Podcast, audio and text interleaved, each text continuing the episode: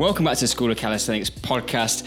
Sit down and buckle up for this one, boys and girls, because it is an absolute belter. we have got Richie Norton from the Strength Temple, and uh, we take a deep. We definitely take a deep dive. We we take a deep dive and we get deep uh, and person, meaningful and personal.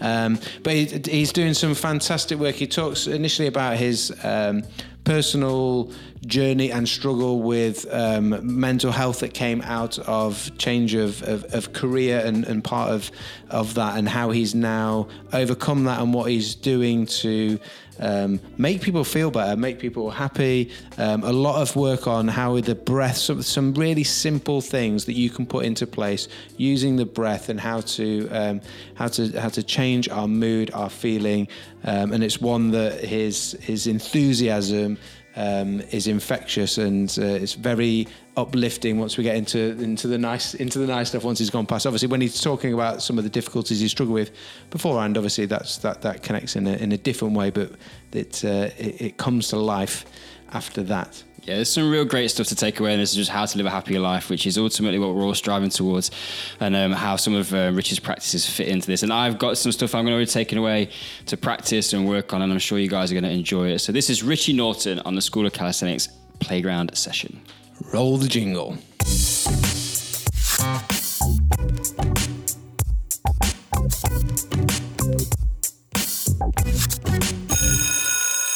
All right, so it is our great pleasure to welcome Richie Norton onto the podcast this week. Richie, thanks for joining us. Pleasure. Good to be here. Thanks for the invite. So, if you could just give us a little bit of an introduction, a background, who is Richie Norton? What are you all about? How have you got to the point that you are now? And then we can start to dive into some of the good stuff from there. Okay, so yeah, Richie Norton, um, mainly known as the Strength Temple. Some people don't even know my real name, so yeah, it's Richie. Thanks Instagram for that one. Um, I am an ex rugby player. I now currently practice as a, a yoga teacher and a, a, movement practitioner, and unpack that as you feel. Um, I practice breath work, meditation. I'm a PT, but also I've self uh, uh, prescribed, I guess, a practice of a nice mixture of everything. And rather than call myself a life coach, uh, I like to title myself as a, a, lifestyle architect because I find my practice now as a coach kind of pulls in all the different experiences that I've had personally. And I guess everyone's had their own experiences. I like to work through with my clients what that actually means to them and then piece together it like an architect would to, you know, orchestrate the best possible life they can find. Yeah, and uh, you you've you've you've got this. You know, you've probably been on a journey like a lot of us have, where we might be um, doing something. You said you used to play play rugby, and that's very sort of rugby is not necessarily a holistic way to train. So it's very specific, trying to be good at a specific mm-hmm. thing, and within your mm-hmm. uh, depending on what position you play, you've got very uh, detailed sort of skills that you need to be able to perform to become mm-hmm. part of that team. Whereas yeah. you now have it now have a very uh, holistic approach to everything that involves health. So whether that's training, whether that's the mental health side of things. Just mm-hmm. we were talking before we went on air just about that big step change for you when you went out from playing rugby and, and, and finishing and transitioning into what does life look like that afterwards? Mm-hmm. You know, I, I yeah. used to play professional rugby myself, and that transition of sports going from that into let's say the real world it mm-hmm. is a difficult thing um, to manage and everybody struggles with different elements of that just just mm-hmm. sort of unpack that a little bit for the listeners to give a bit of the context around what that journey was like yeah okay so the um, rugby for me was was kind of my schooling um, I lived in the Middle East. My dad used to work offshore uh, on oil rigs as a geologist. I w- grew up in an English American uh, expat community, living on the beach. My schooling was so sporadic. My mum was my most of the time my teacher, uh, teaching me art and English and all this other stuff. And I'd I'd be getting bored. I was super hyperactive. I, th- I, guess you can call it ADHD. Couldn't really sit still. wasn't very good at sitting in the classroom. Uh, didn't see myself as someone who's been very academic. Rugby came around at a very young age, playing in the desert, and um, my dad was a rugby player. and I realized it was it was the sport and it's the activity and being physically active and running around like a lunatic was was kind of my way of expressing myself and kind of like you know getting rid of all the excess energy.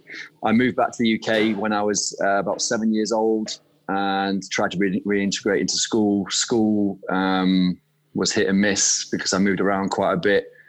Rugby from a young age was a way for me to really sort of start to um, challenge myself, but also a way for me to again express and release all of the energy that was building up inside of me because I got quite frustrated.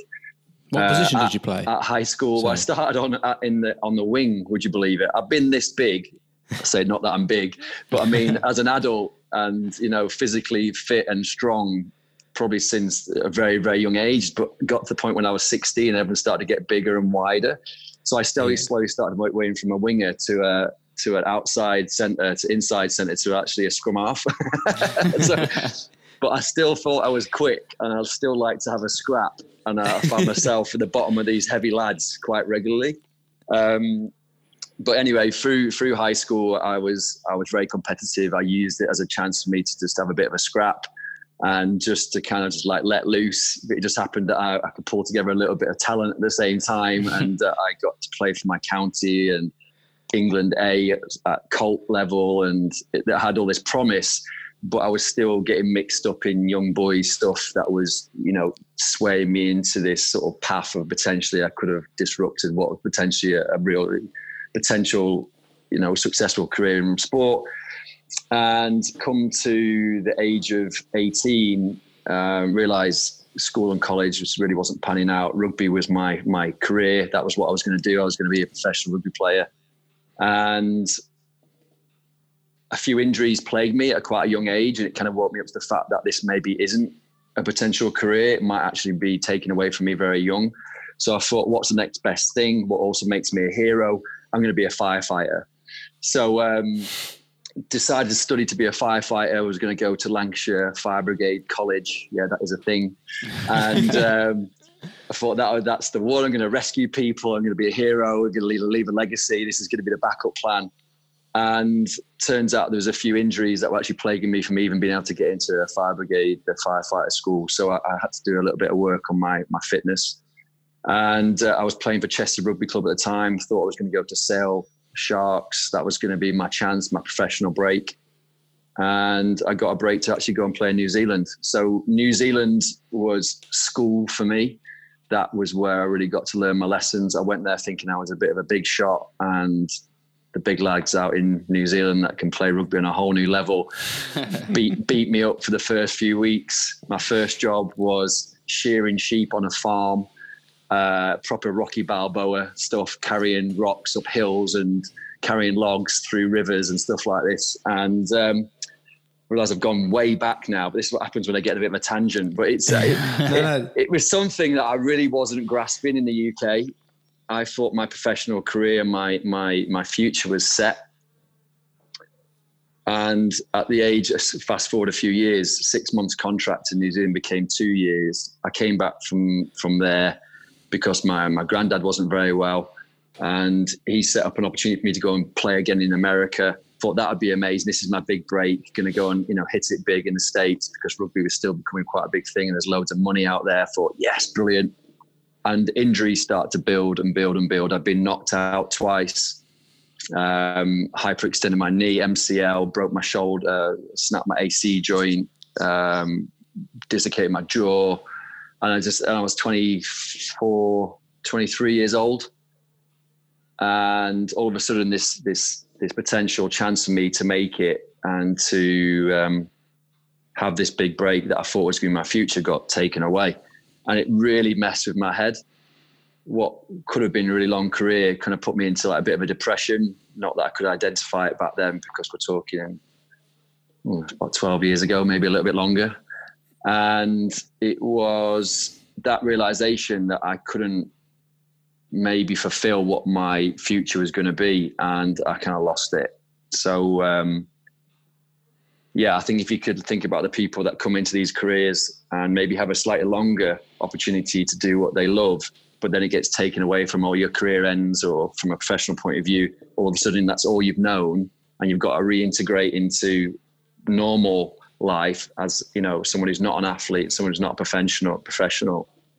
And um, you know, I can vividly remember then just feeling completely lost and not having a clue what to do with myself. And you know, you you really have to dig deep to actually pull yourself out of the dark pit that actually was and not you kind of feel like you've let people down you let yourself down people are going to judge you. Or like how you know you've like you've not fulfilled what you're capable of and you, you just think about what everyone else thinks of you or what, what people might think of you. The fact that you failed whereas it's kind of not your fault or yeah. like you know you don't know anything else. So like what do i do? Because i don't know anything else. So for me that was the the introduction to um, the mental health element that I now really feel fueled on because I was able to uh, able to overcome it. And without fast forwarding too much, I gave rugby another chance. I got to travel to go and play in Portugal um, as a player and a coach. But again, injuries kind of plagued me. Came back to London, thought I'd give business a go, make some money. You know, thought I'd like do the whole business side of things, start a business, work, and like build this empire just didn't naturally resonate with me very well. Constantly hitting walls, constantly getting knockbacks, and not really feeling fulfilled and not feeling very passionate. And injuries and mentally just not being in a very good place. Got drinking, drugs, just all these things that kind of just completely clouded my space. Not really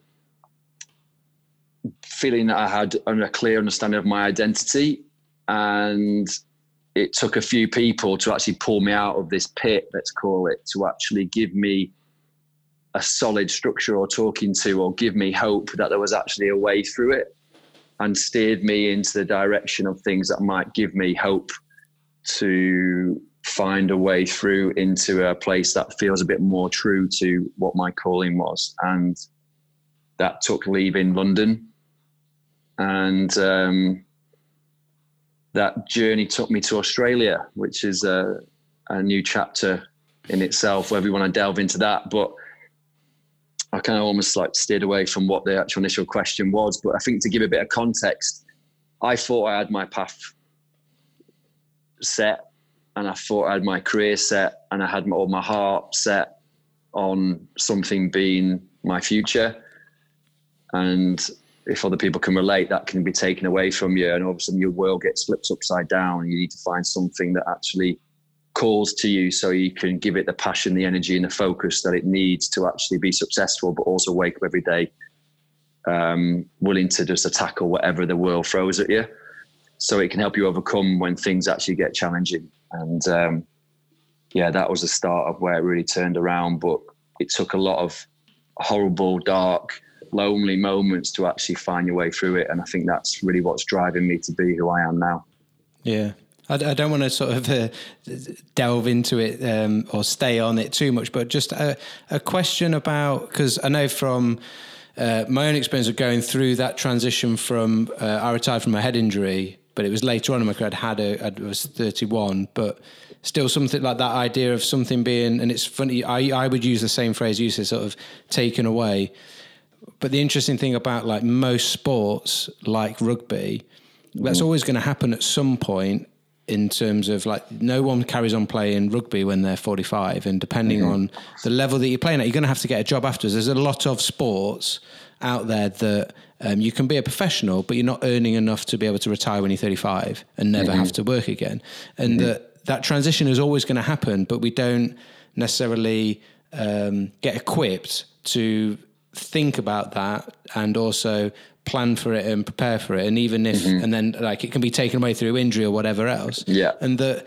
one of the struggles that I've from my own experience, but as well as talking to other athletes that go through this period, and there was a, a chap gave a talk at um, the UKCA conference at the weekend about um, identity, and that actually we we we tend to get the struggle the most when we wrap the majority or almost all of our identity in the thing that we that we do. So when that then's taken away, it it, it crushes us so deeply because it's actually uh, we've wrapped ourselves as a person in the I'm a rugby player or this is the thing that I'm doing. Mm-hmm. And did you was there some of that element to it for you? Do you think, or was it more just the failure side of things that you felt?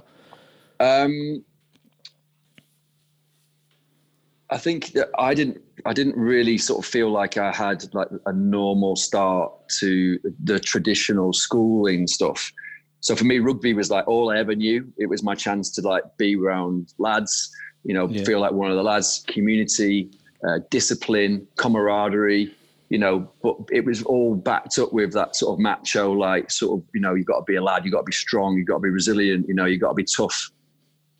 And it was all I knew. I was good at it. So of course I was confident. Of course I was like, this is this is what it is for me. This is what I'm good at. This is my thing. Yeah. And it did get wrapped up in, you know, that being my identity. And all of a sudden, when that sort of a sudden doesn't feel like it is your space because you're not, you can't compete in anymore, you can't add value there anymore, you get that separation from your teammates, you get that separation from what that means to be as part of a team or part of a community. And it feels proper lonely because all of a sudden then you also feel like you can't tell your mates because you're a lad, because you're a bloke, because you're a rugby player. You don't talk about your feelings. You're not. You can't say you're depressed. You can't say you're a bit sad or you had a little cry because like you just don't know your your place anymore. And it, I think that was probably the real the darkness that comes in, or the, the, the loneliness that's safe when you when you or there's this lack of knowing because you've got to try and figure out where you now pl- are placed, you know, and how do you reintegrate into like the normal world, let's call it, outside of rugby or any sport? And um, because you feel like you've just focused everything on that that mission where do you start off? You feel like you're starting from scratch again. Yeah. and you got to reintegrate then like your feelings. What what am i good at? Who am i? Where do i fit? What role do i play in society? You know? And i think yeah. um yeah that was definitely something you've really got to dig deep to understand and i think that again from my spiritual practice from these new teachings that i've now started to make you know part of everyday life really allowed me to open up and then also tune out of everything else, all the noise to actually listen to what I'm actually good at and what I'm passionate about. And that's your your leading, you know, your, your fuel, your your direction because you're listening to what really is calling to you.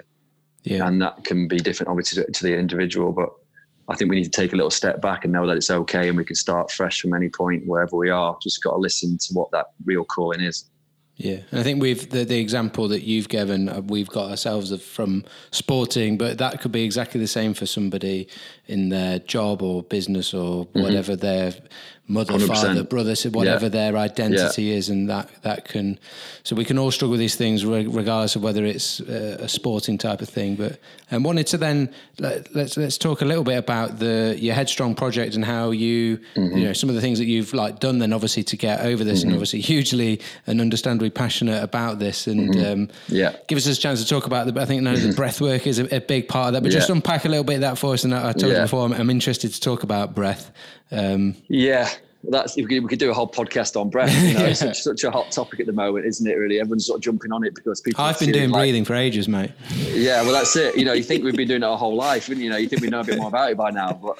No um, one teaches us though. That's the problem. No, no one teaches you. No one teaches you. But it's really exciting. So I mean, the we've obviously just jumped ahead, but I mean, I've um, well, yeah, just go, go, you can sort of unpack from there. Sorry, no, but it's more like um, to give a bit of context to that. You know, I'm seen as someone who practices breath work and teaches all these different, you know, mechanics of how to breathe better and how to move better and become become more connected with your body and your mind. All this stuff that's thrown around out there.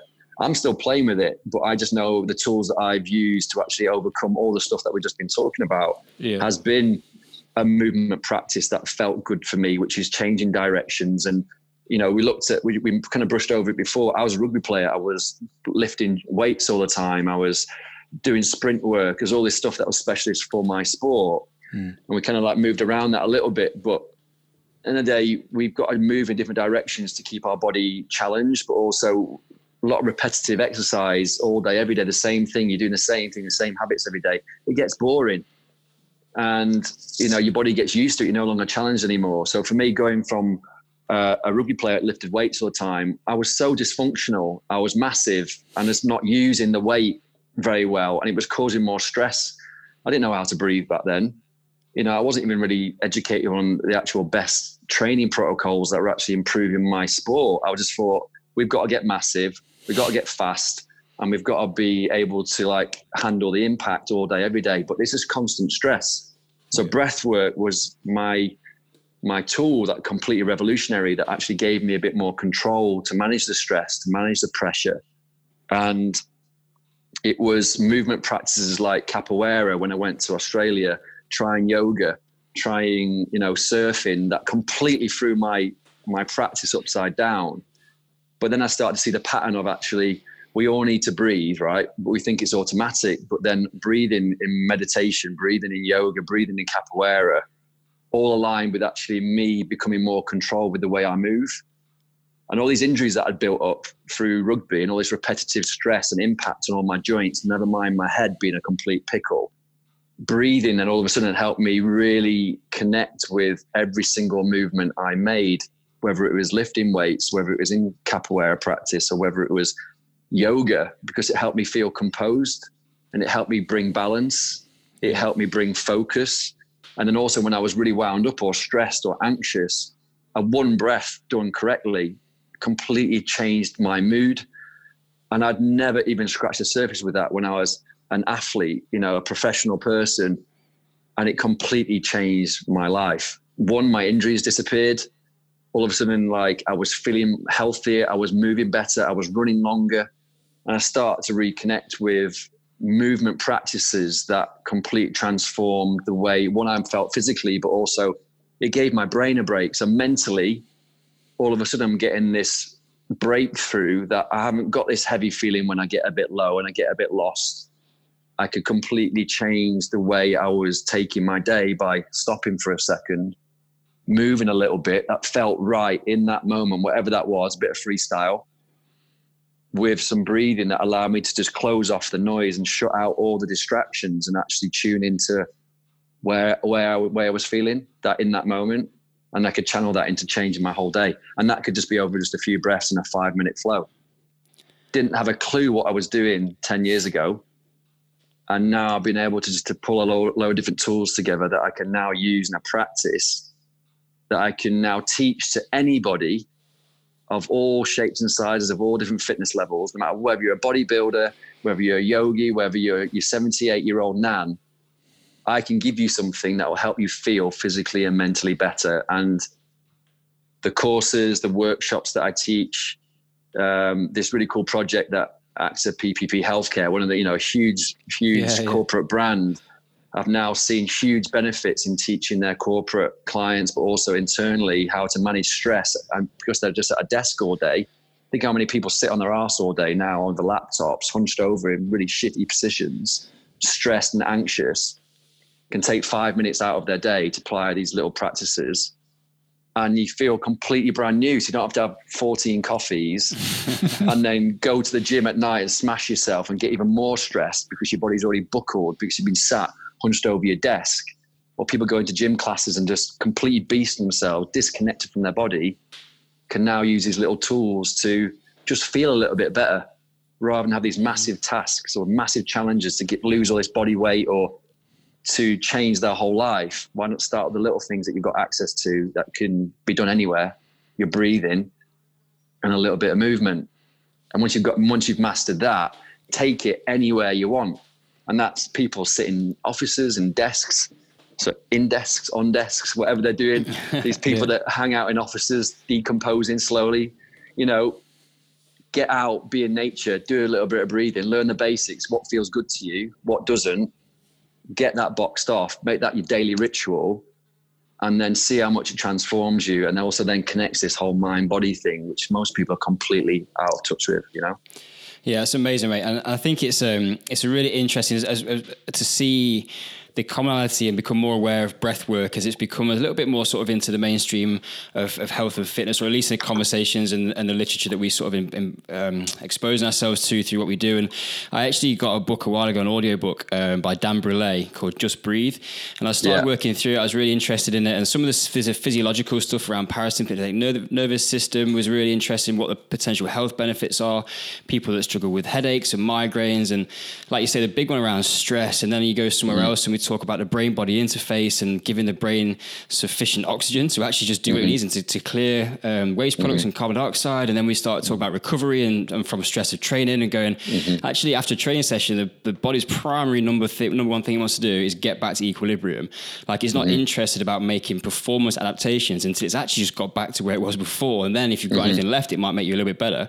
Mm-hmm. Um, when, I found when I was reading Dan Brule's book is I got to a point where there's a lot of different breathing techniques, lots of different schools of thought, and it went from sort of can you do six second breaths like or 10 seconds 10 second breaths six um, six over over a course of a minute or whatever do that five times just sit real simple. It gets complicated quite quickly and i felt like i needed to um, go right back to the beginning before I could start to apply some more advanced techniques. If someone's interested in getting into breath work and, and, exploring it a little bit more for themselves, what's the what's a good onboarding point, which is just real simple and, and also developing the practices around making sure it becomes part of the day because it's such I found personally mm-hmm. it's a it's an easy thing to neglect because the day just gets mm-hmm. going and you're on it. We'd like to interrupt this broadcast today to bring you a customer service announcement, and we want to tell you how excited we are about the virtual classroom, where our online community of amazing people are working together to redefine their impossible and achieve things in calisthenics that they never thought they would be able to. Jacko. Yeah, if you've not thought about it yet, you should really consider uh, becoming a member of the virtual classroom. You become part of that supportive community, and you then get access to absolutely every single training program we've got, every workout we do, every challenge, every webinar, and there is specific specific courses in there for everything from beginners to, to handstands and human flags and everything in between. You get access to all of it. You get to learn at your own pace online with us within the supportive community of people encouraging each other to redefine their impossible. Guys, it's really something special. We would love it if you come and check it out. And until you do check it out and we see you in there, let's get back to our regularly scheduled program. You yeah. got anything that people can take away and sort of actually how do you how do you get going? Um, so there's, there's so many different ways, and I think it's it's just been great that people even just paying attention to the way they breathe. That's probably the first thing. You know, the baseline here is, do you even know how you're breathing? Most have got no idea if you think it's so automatic. You know, we don't get taught how to breathe. We just think, oh, it's what we do. It's how we survive. We can't survive without breath. We can survive without food, without water for a while. we can't survive without breath for more than a few minutes. Um, and it is the lowest hanging fruit that we have access to and if you can just say to someone, or if I would say to someone like, you know, are you breathing through your mouth or are you breathing through your nose all day? There's a huge, and you, that book's brilliant. And one of the main books that I keep referring to is one by uh, Patrick McKeown, The Oxygen Advantage.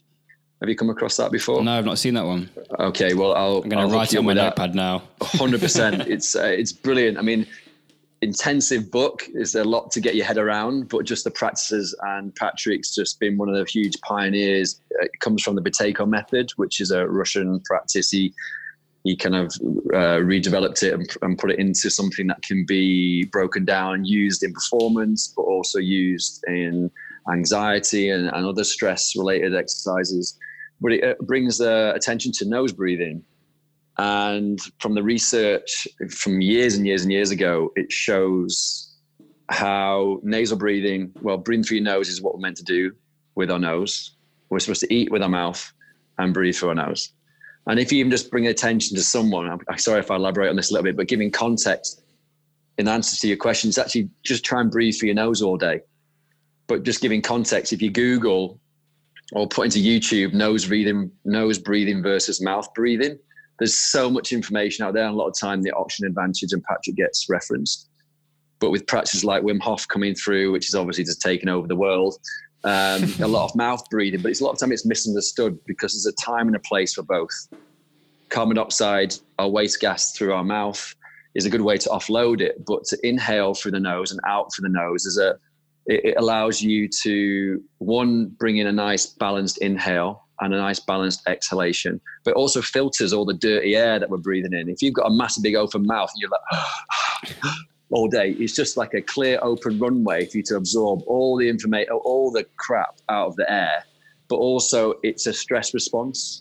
It's been shown to stimulate the sympathetic nervous system and more chest breathing, whereas nasal breathing has been shown to trigger more parasympathetic nervous system, which is more calming, restful, digestion, and you know down the diaphragm, the belly breath. but also from again with Patrick, there's a there's little sacs in our nose that produce nitric oxide, which is a vasodilator, according to the research. Um, I haven't done the research myself, but I know from a few years of practice now through nasal breathing, when it's more calming, I use it with my athletes. Uh, I use it with everybody that wants to try and practice a more calmer, um, more uh, steady, more focused state. And there's so much research out there. There's so many great practices. I'll reel some off for you. Power, speed, endurance. Brian MacKenzie, uh, Rob Wilson, the art of breath. Incredible practices. Science behind what they're doing is being used in Stanford University uh, with neuroscience, and it's just ground groundbreaking. Um, and now we use it with XPT, Laird Hamilton and Gabby Reece's um, practice. I'm one of the XPT coaches now looking to bring it into the UK and actually put it into practice. Breath is the foundation of all of it.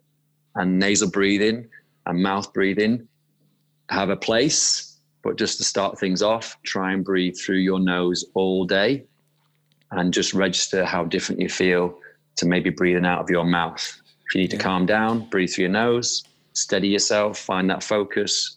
When you're breathing out of your mouth, very inefficient. So try and take it back to nasal breathing. That'd be my first task. Um, I think, and I think that will really challenge people in that. It will. Literally, people when they're listening to this now, obviously. spend, spend the next 20 minutes trying to breathe through your nose yeah, while you listen you, to it. Yeah, when you yeah. have said it, people have been like, some people yeah. have gone, crikey, yeah, how do I breathe? And it, it yeah. one thing, yeah, you've just mentioned like some of the sort of um, physiological benefits of that, of like mm. what is literally going on, mm-hmm. um, and what, and explaining why it actually is important.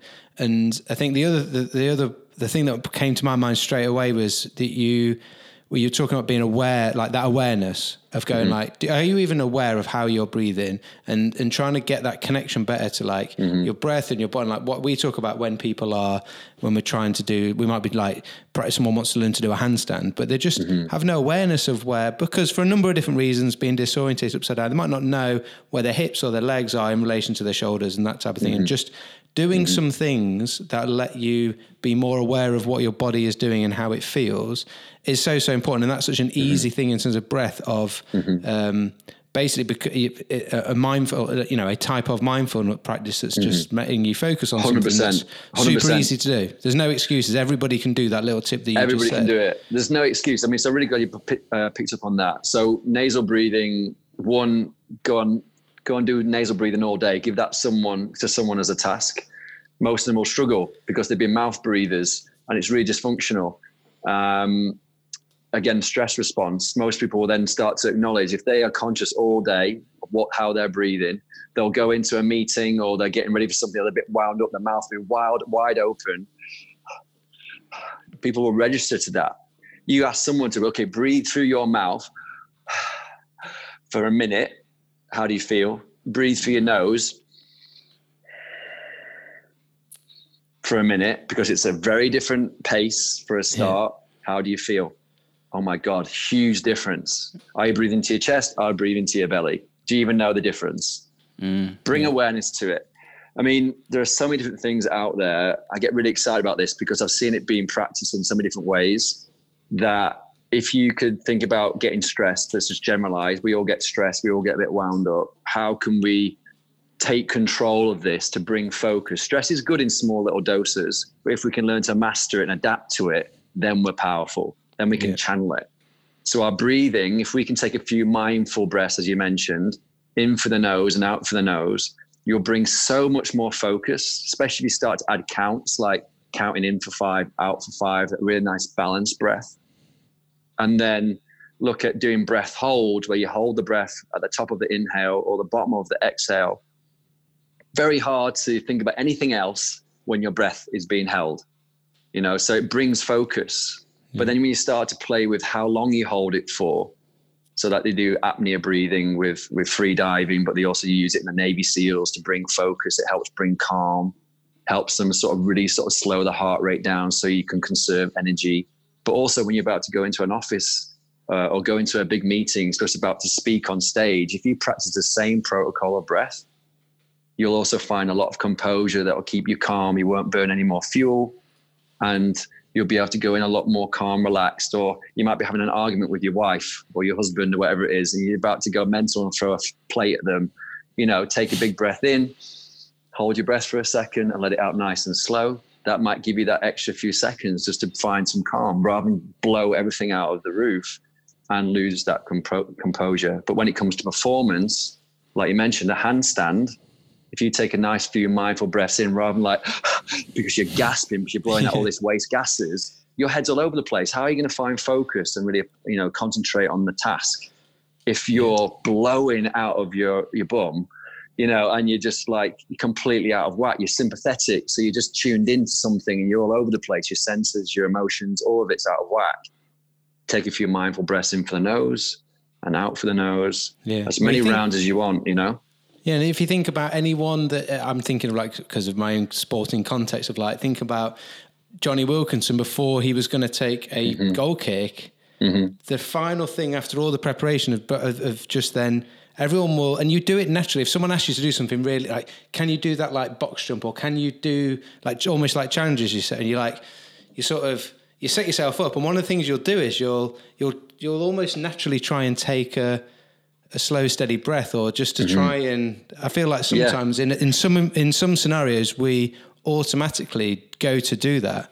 Um, I love your enthusiasm. So don't you, when you, I love I love it when anybody is enthusi Like your enthusiasm for it is infectious, and it's. I just uh, definitely don't apologize for it, and it's but but you can tell because it's it's literally sort of changed your life and changed what you've been able to 100%. feel. It's the and- biggest tool that I get to share with anybody from all levels, no matter where you're starting from, that will instantly show them the power of what that means Yeah, to them great to see in their that. daily practice. And that's that's definitely I think why it's picked up so much momentum. There's so many great people out there now just finding their way into the system and into the space to actually help teach it. But I think it's just going into it knowing what you want from it. Breath work has a place in lots of different things. There are trauma release breathing practices, transformational breath practices, which is using the mouth because it, it is a stress response, but also it unblocks because it can get quite trippy. It can be, uh, an emotional release because it's triggering that that element of the emotion to be unblocked. Some people don't want to go there, and it can really mess with you a little bit. So it's it's knowing why you're doing it and what you're searching for, and in what context, whether you're an athlete or whether you're a normal Joe public person. But I'm just trying. My my main mission is try and help people become more connected with their body, so they can start to take more control of how to use it to improve the quality of their life. and to I think- generalize, that applies to everybody, right? We've all Yeah, no, got to start to take more control of what we're doing every day and the practices that we're putting into our day. Are they serving us or are they causing more stress and more pain and more suffering? Because I see a lot of people just getting better at suffering and causing more dysfunction because they're trying to move too far ahead and and and reach for something that might not be achievable just yet and might even then put them off even going for it. Whereas if you start to improve your physical health and then your mental health also then gets the benefit of that feeling of you know you're making progress or you feel a little bit better somewhere in your life that usually is a nice starting point for you to, to take it anywhere you want and your breathing is such a key focus if not the number one priority Yeah, What I you- think the, the the um, one of the things that you said about, and you give a really great that that nose thing, really great example for people that no excuses. Like we can all try uh, and be more aware of that. And you said that you, you or the challenge was you're going to feel better, and that mm-hmm. everyone, whether they're you know a lot of the people that are listening to our podcast will be they're, they're into training and they're trying to we're mm-hmm. all trying to learn things and do this, and we might be able to change our body composition or whatever it is mm-hmm. that we're trying to do. They all boil down to the fact that we're trying to do something to make ourselves feel better. Mm-hmm. And actually, sometimes we go after really complex things like once I can do a human flag, I'm going to be re- I'm going to be really happy and I'm going to feel really great. Mm-hmm. Um, but ultimately, like it's it, it all boils down to like we all want to be happy and we all want to mm-hmm. feel a bit better. And if we can if we can use little simple tools like you've given today of things that we can add to our repertoire of things that are going to help us feel mm-hmm. better.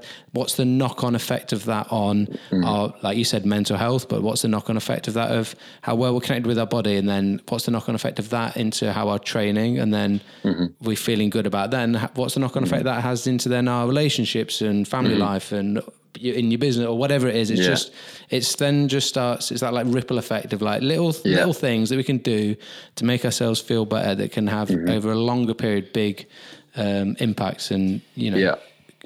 hats off to yeah, you for it's huge. The, Everything the big of, impact you're having. Well, it's, it's you know I'm really glad you picked up on the fact that it's this ripple effect because it really does. Whoever your following is, whoever you're, we've listened to this podcast, the people that you communicate with, your clients, you know, the people that you connect with, for me, if you can give someone a even the smallest little tool, a little hack to make a, a, difference in that moment, you know, it's such a gift. And I feel like we've all got this. It's just a case of how do you channel it and how do you explain it? How do you share it? And I think if everyone could start to simplify a little bit rather than, I mean, I, I could go off on this so heavily, but I think the most transformational gift most people have is to actually just start to connect a little bit more and actually start to communicate better, share what's going on inside, especially when it comes to mental health. You know, just actually sharing their stories, starting to like um, be there a little bit more for each other. And if it's a, your own personal challenge, your own personal mission, what are you doing it for? What's your real reason for getting there? You know, a lot of time it's aesthetics, or is it you know uh, fame, or you know status, or I want loads of money, or I've got to lose this weight or I've got to have these abs, I've got to have this human flag, whatever it is. But when you get there, what, what are you going to feel like? What's next? Why are you doing it? What's your reason? And I think if you can start to really simplify the why and actually start to wake up every day and have these little practices in place that make you feel fulfilled, that make help you feel that gratitude for being where you are and appreciate those little things. It gives you structure and proper foundations that can't be disrupted by anything that might happen in your life. So whatever happens, wherever you start might to deviate, you still have that underlying reason why you go in there, and that allows you to be more relatable and real and present, rather than thinking too far ahead in the future. You miss the magic of actually just being in in the now and realizing how many amazing things you've got going on around you, and also the people that you've got around you that you might have disconnected with or lost touch with.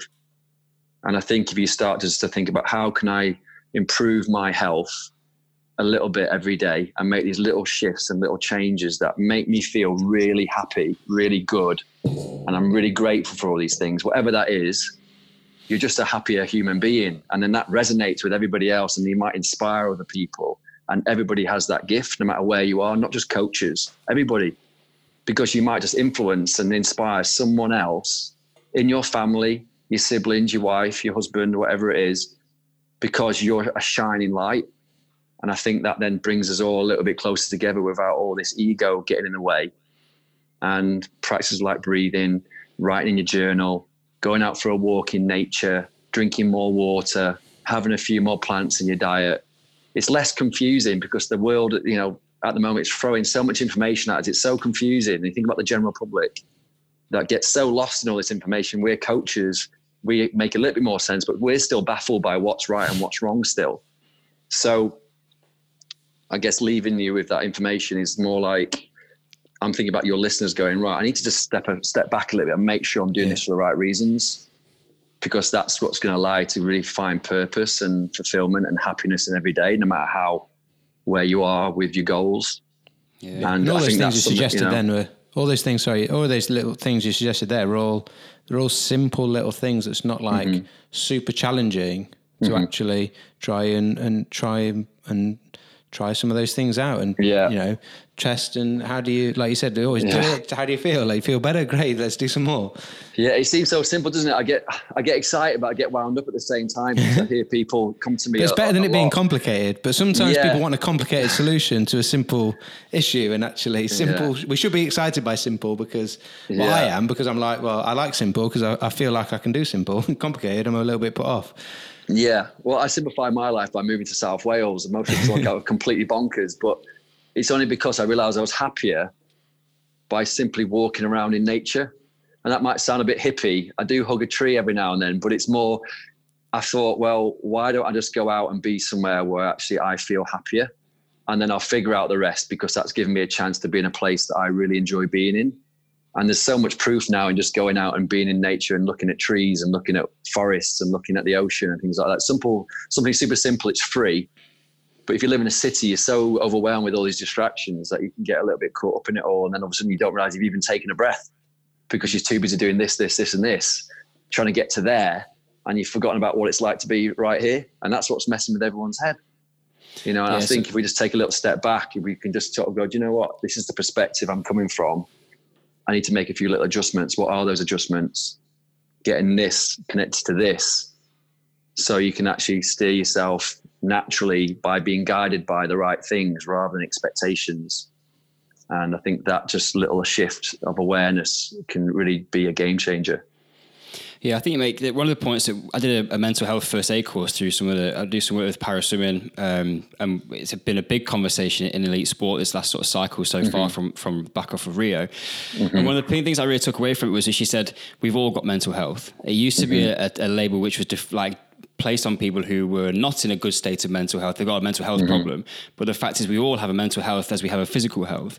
Mm-hmm. And it, it, really, I think you make it such a good point around um, like I love snowboarding. Part of the reason Same. I love snowboarding so much mm-hmm. is I can sit at a mountain at the top and I can breathe and I can mm-hmm. and then like I also like the contrast of then going flying down the mountains and rev the adrenaline up and then I can go back to the top and I can breathe for a bit. But it's just a cycle yeah, because you get to do both at the same time. Same with surfing.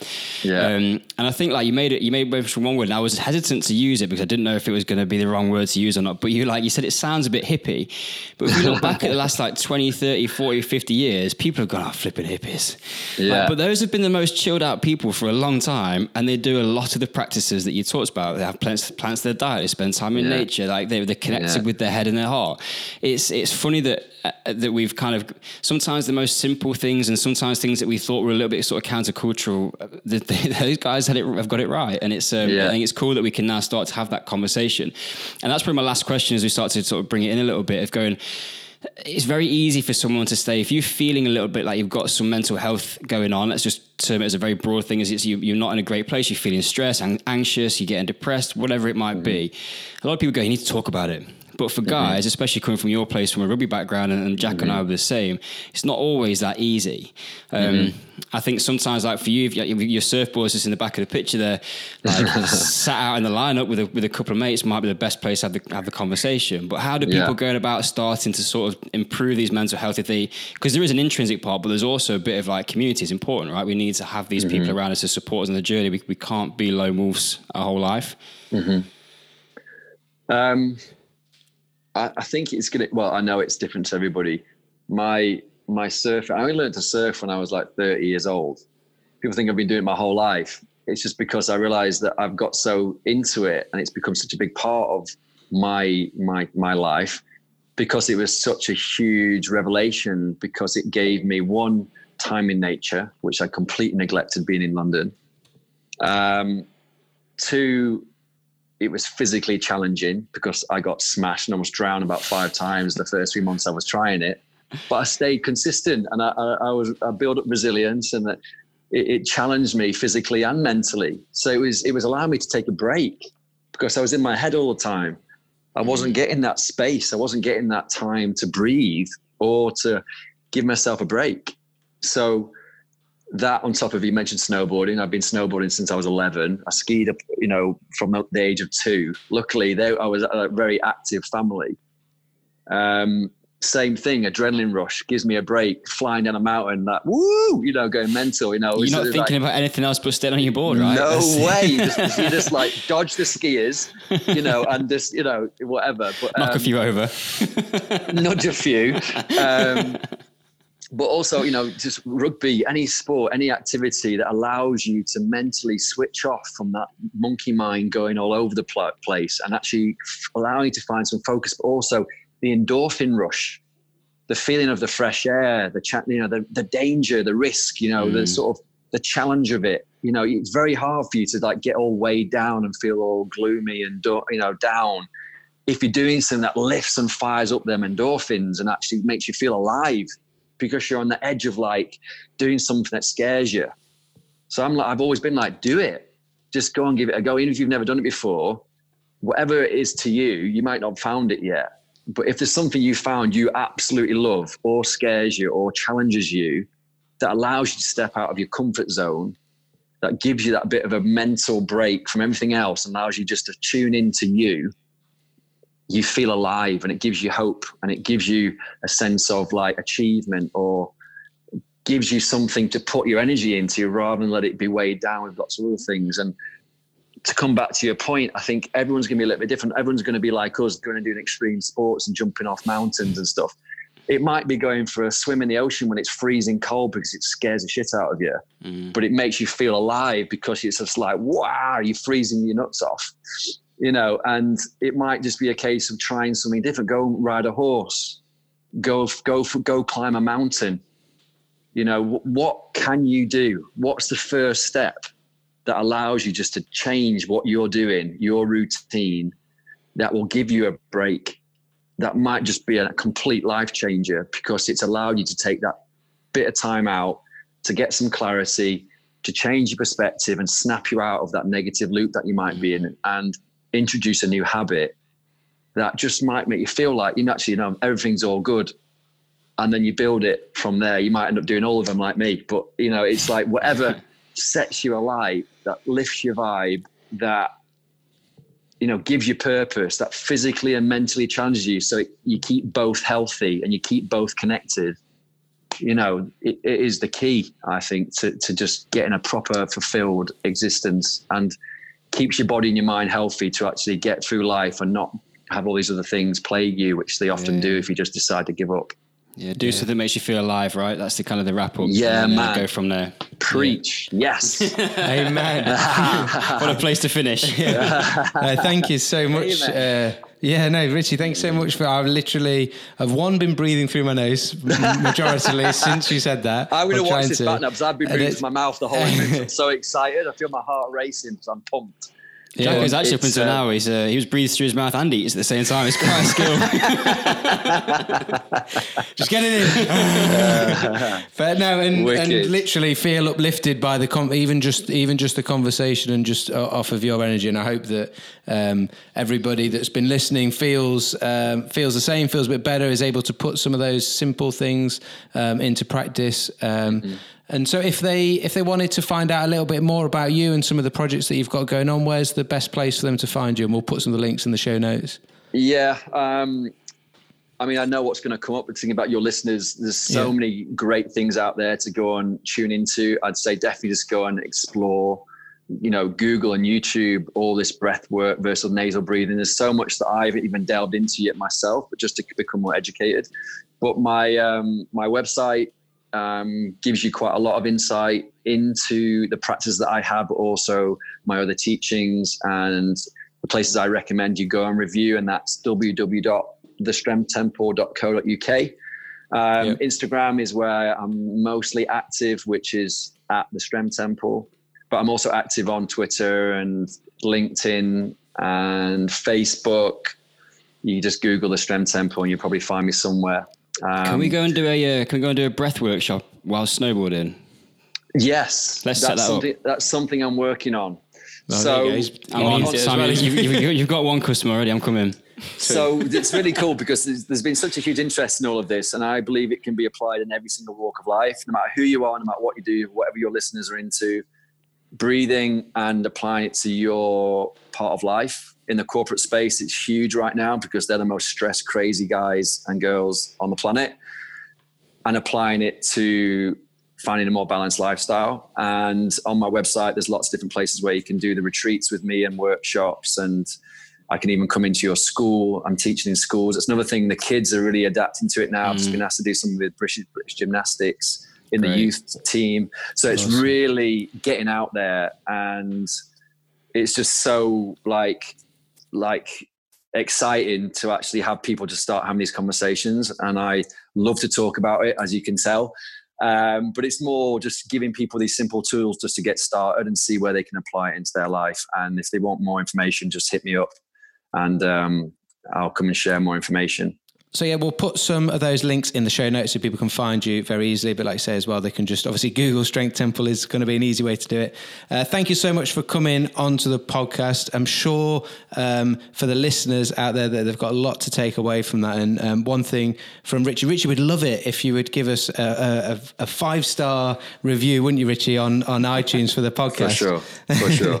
and if uh, yeah, and if you've got any questions for either us or for Richie off the back of it, make sure you do get in touch Uh, let us know what you thought of the podcast, um, and uh, we'd love to we'd love to connect uh, uh, with you um, on. I think both of us are very active on Instagram, so that's a good place to um, ask any questions and share your thoughts on the podcast. We'd really appreciate that. So.